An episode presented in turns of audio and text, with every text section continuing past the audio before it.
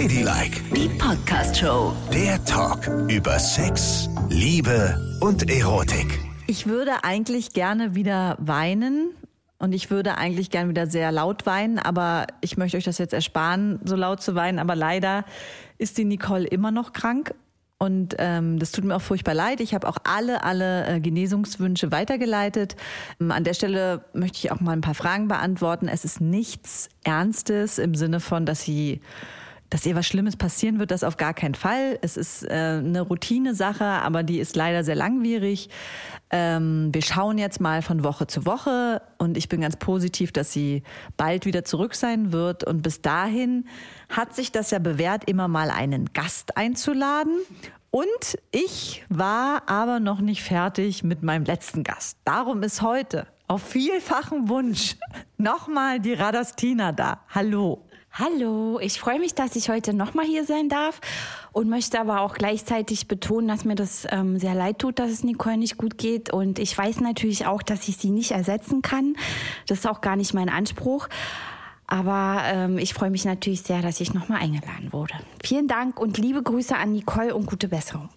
Das ist lieb gesagt. Und ihr wisst ja, dass ihr die neuen Folgen immer findet auf Spotify oder auf iTunes oder auf AudioNow. Da könnt ihr euch immer die neue Ladylike-Folge runterladen und uns natürlich schreiben. Freue ich mich auch immer sehr drüber. Auf Instagram, da findet ihr uns unter ladylike.show. Heiß diskutiert wird ja gerade auch. Ich werde mehrfach gefragt, wie mein Schamhaar-Experiment läuft. So, Radostina, ich habe ja gesagt, das letzte Mal vier Zentimeter. Was denkst du, wo ich jetzt nach einer weiteren Woche stehe?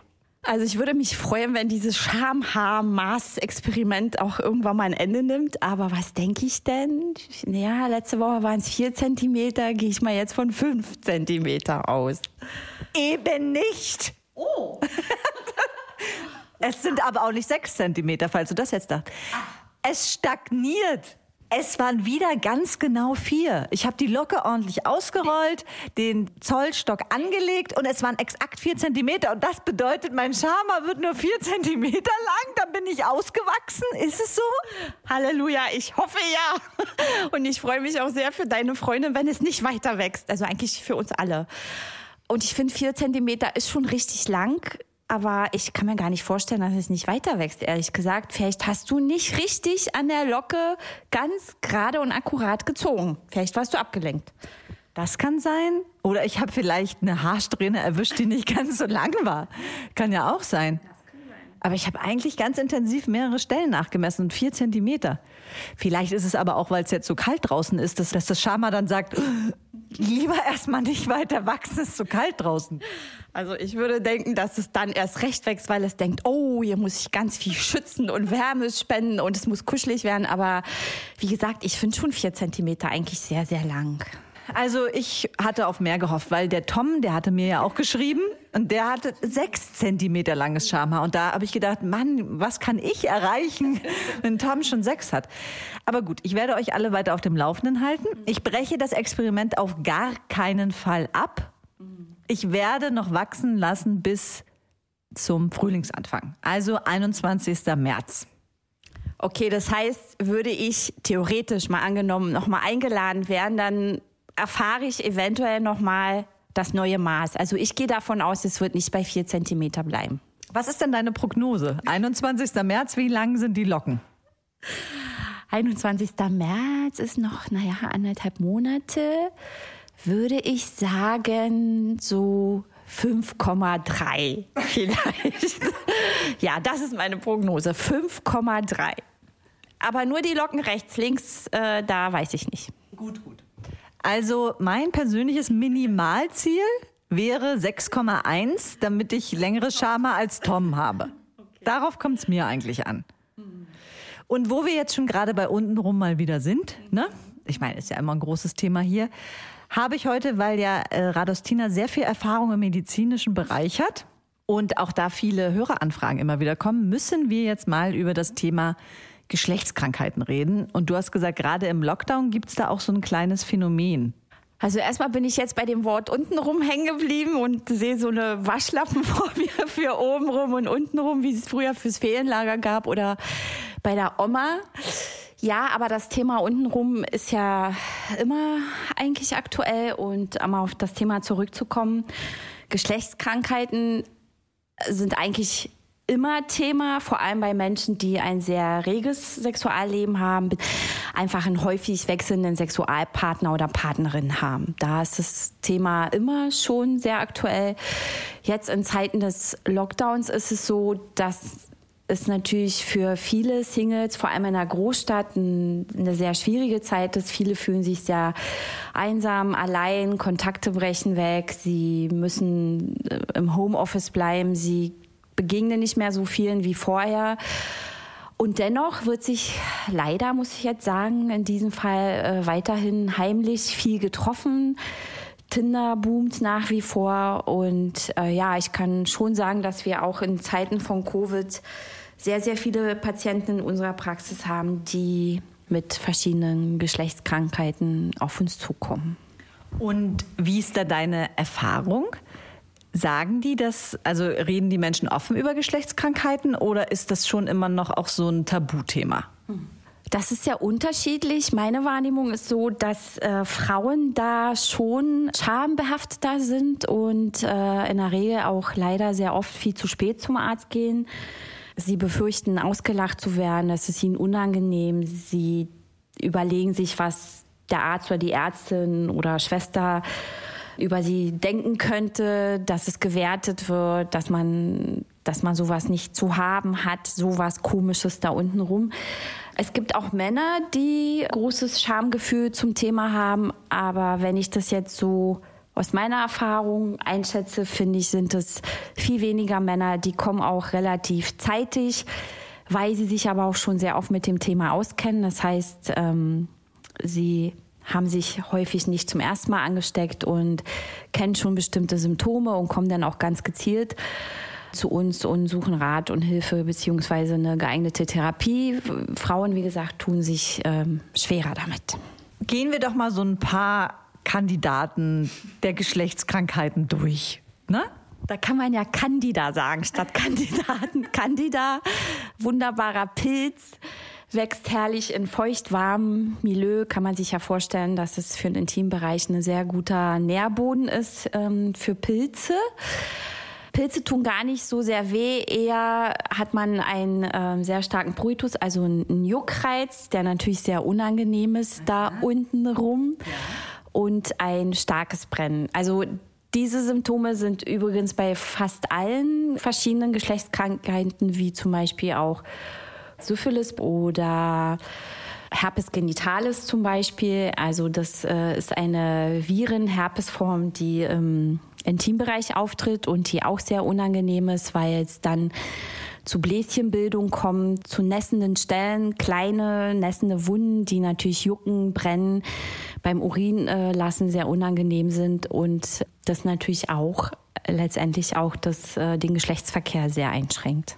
Also wenn es juckt und brennt, das ist schon mal immer so ein Alarmzeichen, dann sollte man doch schnell einen Arzt aufsuchen. Für Frauen einen Frauenarzt und Männer können ja dann auch zum Urologen am besten gehen. Also man kann, wenn man jetzt so den Verdacht hat, egal ob Frau oder Mann, am besten eigentlich zum Hautarzt gehen. Tatsächlich beschäftigen sich mehr die Dermatologen mit äh, Haut- und Geschlechts Erkrankungen. Und hier will ich nochmal besonders betonen oder an die Klienten, Patienten appellieren, keine Angst vor Wertung. Also ich gehe jetzt mal so von mir aus und auch von meinen Kollegen. Wir haben ja nicht umsonst diesen Beruf gewählt. Und wenn wir schon in der Dermatologie arbeiten, dann haben, sind wir ja nicht dazu gezwungen worden, sondern wir haben uns das ja ausgewählt oder ausgesucht und ähm, kennen natürlich viele verschiedene Krankheitsbilder und wir würden ja nicht in einer dermatologischen Abteilung arbeiten, wenn wir das jetzt eklig finden würden oder wenn wir das schlimm finden würden oder wenn wir die Menschen, die zu uns kommen, als unsauber, unhygienisch äh, betrachten würden. Also für uns ist es ein Patient wie jeder andere. Also habt Mut, denn es ist für die wie ein Abenteuerspielplatz. Je mehr exotische Geschlechtskrankheiten reinkommen, desto mehr gehen die in ihrem Job auf. Das ist ja eine regelrechte Passion. Ah, den Pilz habe ich ja noch nie gesehen oder huh, so ein Herpesbläschen auch noch nicht. Also ja, ich übertreibe jetzt natürlich ein bisschen, aber generell ist es so, es ist das Berufsbild und da freue ich mich natürlich, wenn ich möglichst viel davon sehe. Jetzt möchte ich nochmal genau auf Herpes eingehen, ne? Weil verschiedene Hörerinnen haben ja auch gefragt, wenn man dazu neigt, Herpesbläschen am Mund zu haben, mhm. ist es dann zwangsläufig so, dass man irgendwann auch Genitalherpes bekommt? Nein, also das sind ähm, zwei verschiedene Sachen. Es gibt äh, Menschen, die für Herpes labialis, so heißt der Lippenherpes in der äh, Fachsprache, ähm, dafür prädestiniert sind und das Virus einfach auch in sich tragen und es dann irgendwann auch zum Ausbruch kommt. Aber wenn man jetzt Lippenherpes hat oder die Neigung dazu, heißt, hat das gar nichts mit dem untenrum zu tun und das heißt nicht zwangsläufig, dass man dann auch an Herpes genitalis erkranken muss. Ich wollte aber nur noch eins ganz kurz zu Yvonnes Bemerkung sagen. Natürlich freuen wir uns, wenn es erst gar nicht zu diesen ganzen Erkrankungen kommt, aber sie hat natürlich recht. Wir sind ja alle sehr lärmbeflissen und äh, finden auch seltenere Krankheitsbilder sehr spannend und gucken uns das auch an. Aber Ziel ist es eigentlich, so viel Aufklärung vorher schon zu leisten, dass es erst gar nicht zu diesen Krankheitsbildern beziehungsweise zu deren Ausbruch kommt. Vielen Dank. Ich habe aber noch eine äh, krassere Frage, Radostina, zu, wenn man jetzt Labialherpes hat. Mhm. Lippenherpes. Richtig Lippenherpes, wie du es ja gerade so schön erläutert hast. Mhm. Labialherpes klingt auch gleich viel schöner als, als meine Mutter hat ja mal gesagt, hast du wieder eine Griebe. Ja. Da klingt ja der fachmedizinische Ausdruck sehr, sehr viel besser. Jetzt aber noch eine Frage von allen Lesben dieser Welt. Was ist, wenn ich Lippenherpes habe und dann meine Freundin untenrum lecke? Droht da eine Gefahr? Also, ich sag's mal so, wenn man Herpes labialis hat, sollte man die orale Befriedigung erstmal lassen, zumindest wenn diese Herpesbläschen schon ähm, offen sind, nässen, ähm, ja, und damit auch eine extreme Übertragungsquelle darstellen. Ich gehe aber auch davon aus, dass wenn das so weit ist und man an den Lippen also so ein heftigen Herpes hat, dass man dann vielleicht jetzt nicht als allererstes an äh, orale Befriedigung denkt. Aber man weiß ja nie, wie wir aus Erfahrung wissen. Und darum obacht, genau. Und deswegen ähm, kann ich da empfehlen, es gibt äh, so eine Art Leckplättchen, sage ich das mal jetzt so, labidar. Das äh, sind so kleine, dünne, viereckige, transparente Tücher. Die sind aus ähnlichem Material wie Kondome oder auch ein bisschen wie so Luftballon.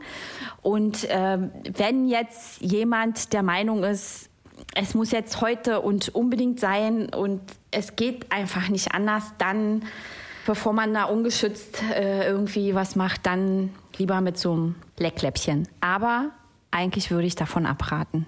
Dann sag's auch. Dann raten ja. wir lieber davon ab. Also wenn man befallen ist, besser auf Oralverkehr verzichten. Und diese Leckläppchen haben wir ja immer genannt Lecktücher. Und ich hatte auch immer so eine Vorstellung von so einem Lecktuch, dass das ist fast wie ein Schal, den man darüber wirft. oh, Herr Chanel. Oh, jetzt keine Werbung, aber nee, das sind tatsächlich, ähm, wie schon beschrieben, Lecktücher, kleine, viereckige Dinger, die aus ähm, Kondommaterial bestehen. Es gibt sicher auch noch andere, also verschiedene. Aber das sind so die gängigen, würde ich sagen, die ich auch kenne, die ich schon mal gesehen habe. Ich habe das auch selber schon mal so getestet, um zu wissen, wie sich das so generell anfühlt. Also auch so mhm. vom Geschmack ist schon okay, sagen wir mal so. Also der Geschmack kann sicherlich nicht den meiner Freundin ersetzen. Denn wenn ich daran lecke, ist es wie Honig, Rose, also wie das Schlaraffenland. Mhm. Je nachdem, worauf man gerade Lust hat, so schmeckt das. Und dieses Lecktüchlein, kann ich mir vorstellen, schmeckt ja dann schon eher so gummiartig. Also eigentlich ist es fast geschmacksneutral, aber natürlich ist es was anderes, ob ich jetzt ich sag's jetzt mal so direkt am Geschlechtsteil an der Perle der Frau lecke oder auch ähm, im anderen Bereich bin. Äh, es ist natürlich anders mit einem Leckplättchen als ohne. Aber wenn es um die Sicherheit geht, und es geht ja nicht nur um die eigene Sicherheit, sondern man hat ja auch Verantwortung dem anderen gegenüber, dann finde ich das doch angebrachter, das dann zu benutzen. Und nochmal hat man aber nässende, offene, auch ganz kleine Mikrowunden äh, an der Lippe, im Mundbereich, in Aften, Ragaden, dann bitte erstmal davon absehen. Auch um den anderen zu schützen, nicht nur sich selbst. Und wo wir jetzt schon bei dem Thema Lecken ja so ein bisschen sind, können wir ja als alte, erfahrene Frauen, na, alt nicht unbedingt, aber als erfahrene Frauen in der lesbischen Welt auch mal was zu den verschiedenen Techniken sagen. Denn auch da gibt es immer wieder Nachfragen. Wie lecke ich richtig? Oder es gibt die, die sagen, äh, ich mache das und dann ist es schon richtig. Also ich sage jetzt mal, was ich so denke, Radostina. Ne? Ja. Und ich habe viele Frauen befriedigt. Und ich habe eigentlich nur positive Resonanz bekommen. Ne? Also es gibt ja den Lecker, der langsam leckt, mhm. sage ich mal so. Ne? Also sich langsam durch die verschiedenen Lippen der Frau durcharbeitet, um letztendlich bei der Perle zu landen, um dann mit einer schnellen Kolibri-artigen Zungenbewegung, ungefähr so, die Perle zu lecken und zu hoffen, dass der Gegenüber dann kommt. Bist du auf diese Art und Weise schon mal gekommen? Oh. Kolibri-Leckerin. Nee, so bin ich noch nie gekommen. ich glaube auch fast, dass das unmöglich ist, aber auch, auch in äh, Pornofilm wird einem ja suggeriert, dass die Frau so schnell kommt. Also ich kann mir nicht vorstellen, dass die Frau so kommt. Und darum zweite Technik. Achtung, geradeaus, Tina. Zweite Technik ist, auch da ist es ja immer schön, viel zu liebkosen. Das ist klar toll. Aber dann, wenn ich an der Perle angekommen bin, setze ich doch lieber einen Saugmechanismus ein. Da, da, da, da, da, da, da. Ja, du Yvonne. Vielleicht magst du das ja auch. Also auch hier gibt es ja verschiedene äh, Arten, wie Frauen geleckt werden wollen und das auch schön finden oder befriedigend, um nochmal ganz kurz auf die Kolibri-Technik, wie du sie nennst, zurückzukommen. Ich glaube tatsächlich, dass es wirklich in Pornos ähm, oft so suggeriert wird und dass Mann oder auch Frau davon ausgeht, dass es dann die richtige Technik ist, äh, so schnell da dran rumzumachen, sage ich mal weil es ja eigentlich auch, wenn man es zum Beispiel mit dem Finger macht, macht man das ja auch relativ schnell, wenn es jemand mag. Und ich glaube, daher kommt dann auch so die Idee, dass wenn man so wahnsinnig schnell da dran rumrührt mit der Zunge, dass dann irgendwas passiert. Also ist jetzt auch nicht so meins, aber ähm, du warst ja noch mal beim äh, Saugthema. Ja, und das Saugen ist auch nicht deins? Und das Saugen, also ich glaube, das ist, da, doch, das ist schon meins, aber in Kombination mit dem Ganzen so drumherum. Ich finde nur, nur eine Sache, Sache an sich finde ich halt relativ schnell auch langweilig und das befriedigt mich dann auch nicht. Jana, du fragst ja mich. Also nee, nur saugen dran äh, ist wie nur dran reiben. Ja. Oh Gott, es entsteht Stille. Yvonne ist ja. sprachlos. Ich habe sie in unserer ganzen langjährigen Freundschaft noch nie sprachlos gesehen. Also schaut, das scheint das Saugen für sie ein Thema zu sein.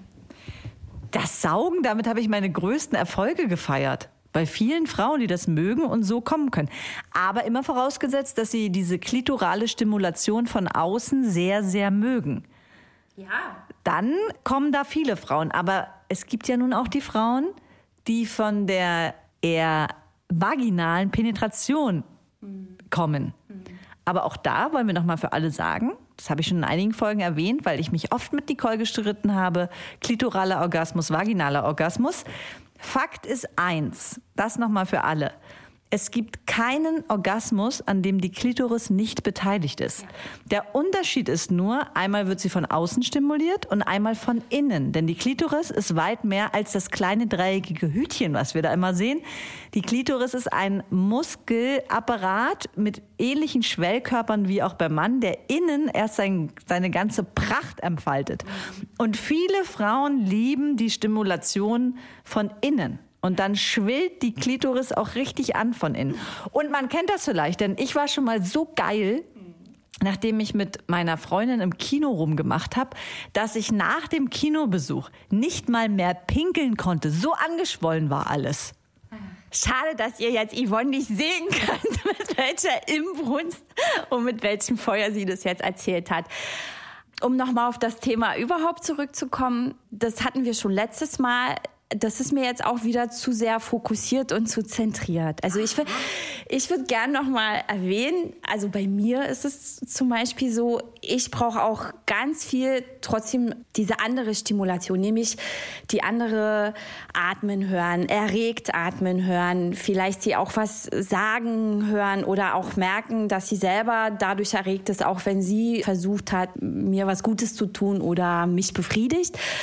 Also das, das ist so das Ganze drumherum. Also nur jetzt das Geschlecke, sage ich mal, ein bisschen lavida, das wäre mir zu wenig. Also ich mag es da schon sehr komplex und ich finde es auch schön, wenn man auch ein bisschen Finger spürt. Das heißt jetzt nicht sofort, dass man da irgendwie dran rummachen muss und rumfingern muss und rein und raus, so wie das oft auch im Pornos dargestellt wird oder so wie sich das oft Hetero-Menschen vorstellen, was ja auch aus ihrer Sicht vielleicht okay ist. Aber nein, darum geht's nicht. Aber so ein bisschen vielleicht den Finger mal dran spüren und wenn so mit allen Sinnen wieder gespielt wird, dann ist mir alles recht. Lecken, saugen, was weiß ich, ein bisschen die Perle zwischen Zeigefinger und Daumen nehmen und ein bisschen dran spielen und lecken zusammen. Also, da, aber das sind wirklich verschiedene Techniken und dazu gehört auch ein bisschen Mut, sich auszuprobieren und das immer mit dem Einverständnis des Gegenübers. Und da kommen wir schon zum Thema, das, was dir gefällt, muss nicht mir gefallen. Das, was mir extrem gefällt, muss dir gar nicht gefallen. Und da sind auch Frauen sehr unterschiedlich. Es ist eben nicht, ich sag's jetzt mal so platt, es ist nicht nur ein Loch und da gehört was rein und dann ist man geil und kommt, so wie es im Porno ja, dargestellt wird. Ja, ich muss es so sagen, weil es sehr oft so leider suggeriert wird und äh, mich das auch sehr ärgert oder ich, ich finde es auch sehr schade und auch sehr verletzend, weil wir Frauen viel mehr Sinnlichkeit und Erotik in uns tragen und auch Begierden und Wünsche. Und wo wir gerade auch dabei sind, wo du nochmal gesagt hast, so Finger mehr einsetzen und beides vielleicht und komplexer arbeiten am gesamten Körper. Und weil ja unser Thema heute auch so ein bisschen ist, die Geschlechtskrankheiten, was ja auch so eine Grundvoraussetzung ist für jeden Akt. Und da gehen wir jetzt davon aus, dass jeder gesund ist. Aber das kann ich auch nicht oft genug sagen, ist das Händewaschen. Ne? Also auch wenn man aus einem Club kommt oder kann ja auch ein Café sein oder egal wo man kommt, aber wenn man die Hände einsetzt, sollte man vorher waschen und desinfizieren. Ja, also das Händewaschen würde hier leider auch nicht ausreichen, wenn es jetzt um häufig wechselnde äh, Sexualpartner geht und man hat vormittags jemanden kennengelernt und am Mittag hatte man jemand anderen zu Besuch oder war woanders zu Besuch ne, ist wichtig, weil das Thema ist ja auch Geschlechtskrankheiten. Da reicht das Händewaschen natürlich nicht aus. Wichtig ist überhaupt zu dieser Thematik, dass man sehr verantwortungsbewusst mit seinem Gegenüber umgeht.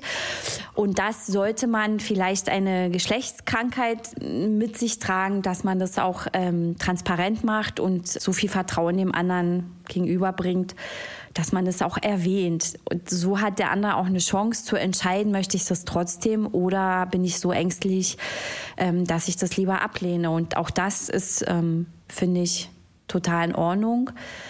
Ich finde, dass da Ehrlichkeit sehr, sehr wichtig ist. Aus meiner beruflichen, also wirklich nur rein beruflichen Erfahrung kann ich das leider so nicht bestätigen. Also es gibt eine sehr hohe Anzahl an, in Anführungsstriche, Dunkelziffer, wo ähm, verheiratete Männer ähm, oft beruflich viel verreisen unterwegs sind, äh, dort bestimmte Amüsementfrauen kennenlernen, mit denen sie auch eine Nacht verbringen, sich dann anstecken, das auch relativ zeitig mitbekommen, das aber leider ihrer Ehefrau zu Hause nicht mitteilen, immer ein bisschen rumdrucksen oder sehr schnell zu uns eilen und hoffen, dass wir jetzt ein, zwei Tabletten haben und dann ist alles weg und die Frau hat nichts mitbekommen. Aber wo du das gerade sagst, also das ist natürlich äh, das schlimmste Szenario, was man sich vorstellen kann, wenn man als Ehefrau plötzlich äh, feststellt, ich habe hier eine Geschlechtskrankheit und weiß gar nicht, woher ich sie habe. Aber du hast noch einen anderen Fakt angesprochen, die hoffen dann eins, zwei Tabletten und dann ist es weg. Aber wie lange dauert dann so eine Behandlung einer Geschlechtskrankheit und wie lange ist man noch infektiös nach Behandlung? Na, das ist ähm, sehr unterschiedlich. Da will ich jetzt auch gar nicht so pauschalisieren und sagen, bei Herpes genitalis ist es so und so und bei Herpes labialis ist es so und so oder auch bei Hepatitis C, Hepatitis ähm, B, HIV. Also das ist so unterschiedlich. Da finde ich, sollte wirklich jeder zum Arzt und sich einfach beraten lassen oder sich auch mal belesen.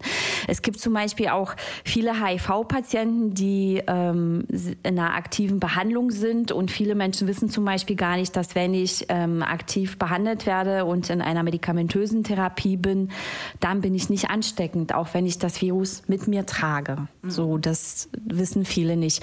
Viele wissen auch nicht, dass es inzwischen sehr, sehr gute Therapien für Hepatitis C gibt. Hepatitis C ist inzwischen heilbar. Das war noch vor fünf Jahren nicht so. Hepatitis B gibt es schon lange gute Impfungen, es gibt aber keine heilbare Therapie, es gibt nur eine Behandlung. Und bei den ganzen Herpesgeschichten äh, ja, würde ich mich beraten lassen, weil es da verschiedene Symptome gibt. Es gibt verschiedene Stadien und das würde jetzt, das würde jetzt sehr medizinisch werden, wenn ich jetzt sage, das ist so und hier ist es so. Ähm, lieber das dem Fachmann überlassen. Aber Fakt ist, glaube ich, dass man mit eins, zwei Tagen ist nee. es bei keiner der Varianten getan. Nein, nein, nein. Also das auf jeden Fall nicht. Es gibt kein Zaubermittel und ähm, nochmal hier ist Ehrlichkeit einfach ein ganz wichtiger Faktor, was natürlich das ein bisschen erschwert, wenn man jetzt sehr häufig äh, den Sexualpartner wechselt, gehe ich jetzt mal davon aus, dass man diesen Partner oft auch gar nicht so gut kennt, so dass sich dann erstmal so ein Vertrauen entwickelt und ich dann auch sagen kann, so ich habe jetzt das und das und wie sieht's aus, ist für dich okay? Da ist es doch gut, dass wir so lange schon in festen Beziehungen sind, ne? Kann man nur sagen. Und für alle anderen muss man dann auch wirklich sagen, muss man dann die Verhütungsmittel nutzen, die es gibt. Ich glaube, Kondom ist für Männer einfach immer noch das, das, das, das Beste, um da sicher vor Geschlechtskrankheiten sich zu schützen.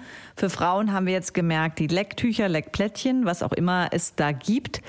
Aber, und das hast du auch schon mehrfach gesagt, eigentlich ist es ja auch die Ehrlichkeit. Und die Frage ist aber jetzt beim ersten Date, gerade bei Singles, wie arbeitet man das ein ins Gespräch? Möchtest, du sag mal, möchtest du noch einen Gin Tonic und äh, hast du eine Geschlechtskrankheit? Ja, aber am Ende geht es ja um mich, um meinen Körper, um meine Gesundheit und es geht auch um die Gesundheit äh, der anderen Person. Und ich äh, finde, ja, leider ist es immer noch ein Tabuthema und es wird auch gar nicht angesprochen, aber theoretisch ja, sollte das so sein. Wie willst du einen Gin Tonic? Und übrigens, wie ist denn das bei dir? Sag doch mal ehrlich, hast du äh, müssen wir über irgendwas reden? Muss ich mich irgendwie separat schützen? Muss ich irgendwas beachten? Ich ich meine, wenn man schon so offen ist und sich über Tinder verabredet zum Sex, dann kann man doch auch so offen sein und sagen, du, ich hatte aber mal vor einer gewissen Zeit das und das und das ist für dich okay. Ja, es kann natürlich sein, dass man dann, dass es eben nicht mehr zum Geschlechtsakt kommt, aber dann hat das Gegenüber das aktiv entschieden und das finde ich alle Male besser, als ähm, da nichts zu sagen, dem anderen das quasi zu verheimlichen und dann zu infizieren und ähm, der weiß naja gar nicht, was ihm geschieht. Wobei natürlich beide Seiten immer ein Risiko eingehen, wenn sie sich nicht kennen und äh, die schnelle Nummer suchen. Das muss man einfach auch wissen und das gehört dann eben dazu. Ich habe so Glück gehabt, ne? Puh. Weil, also früher habe ich oft die schnelle Nummer einfach mal nur so gesucht. Und da muss ich wirklich sagen, echt Glück gehabt, ne? Also das kommt ja eben auch dazu. Mit dem Alter, mit der Erfahrung weiß man dann erst so, dass man vielleicht einige Male auch so ein bisschen russisch Roulette gespielt hat mit sich und seiner Gesundheit. Und ähm, wir haben ja auch viele junge Zuhörer, das wissen wir auch. Und ich weiß, ja, das klingt dann immer wie, ja, die Oma, die Mama und alle sagen, oh, oh, oh. Aber es ist echt nur gut gemeint. Und Radostin hat völlig recht, wenn man ganz offen darüber spricht, wie, was man im Bett will, dann kann man auch darüber sprechen, ob es Geschlechtskrankheiten gab oder nicht. Und ihr tut euch selber damit einfach den größten Gefallen, wenn ihr das offen anspricht. Und nicht so agiert wie ich in meiner Jugend. Ich hatte einfach nur Glück. Naja, das Ding dabei ist auch, es ist ja nicht nur in Anführungsstriche, man hat jetzt eine Geschlechtskrankheit und dann kriegt sie die andere Person auch und dann äh, dauert es ein bisschen und dann ist es wieder weg, sondern es gibt ja auch so Folgeerkrankungen, tatsächlich auch Gebär. Mutter, Halskrebs kann eine Folge sein oder äh, dass man Nervenschädigung davon trägt, zum Beispiel bei einer unbehandelten Lewis, also bei einer bei der Syphilis. Gibt es ganz, ganz viele Folgeerkrankungen, wenn diese Krankheit nicht behandelt wird. Und es gibt ja inzwischen sehr viele und gute Therapien, Antibiotika in verschiedensten Formen. Und ähm, dann ist es schade, wenn man nachher große Schädigungen hat und man hätte das alles verhindern können. Einmal, weil man vorsichtiger war, beziehungsweise verantwortungsvoller. Und zweitens, weil man dann zeitiger zum Arzt gegangen ist, als man festgestellt hat, man hat äh, bestimmte Symptome. Und nochmal hier an dieser Stelle, dass die Scham ist hier wirklich total falsch und unangebracht, weil ihr zu Leuten geht, die diesen Beruf sich ausgesucht haben und um diese Krankheiten wissen und wir wollen helfen, wir wollen nicht werten, wir wollen euch zeigen, hey, wir sind da, äh, wir kümmern uns um euch, ihr seid damit nicht allein und ihr könnt euch uns anvertrauen. Also mein Vertrauen hast du, Radastina, und ich würde sagen, wir machen jetzt das Mikro aus, wechseln das Zimmer und du untersuchst mich nochmal anständig auf alle möglichen Geschlechtskrankheiten. Das werde ich garantiert nicht tun, denn ich habe schon Feierabend und ähm, da müsstest du ja eine Dermatologin aufsuchen und dich durchtesten lassen. Okay, dann überrede ich meine Freundin, dass sie das jetzt mal macht. Ladylike, die Podcast-Show. Jede Woche neu auf Audio Now.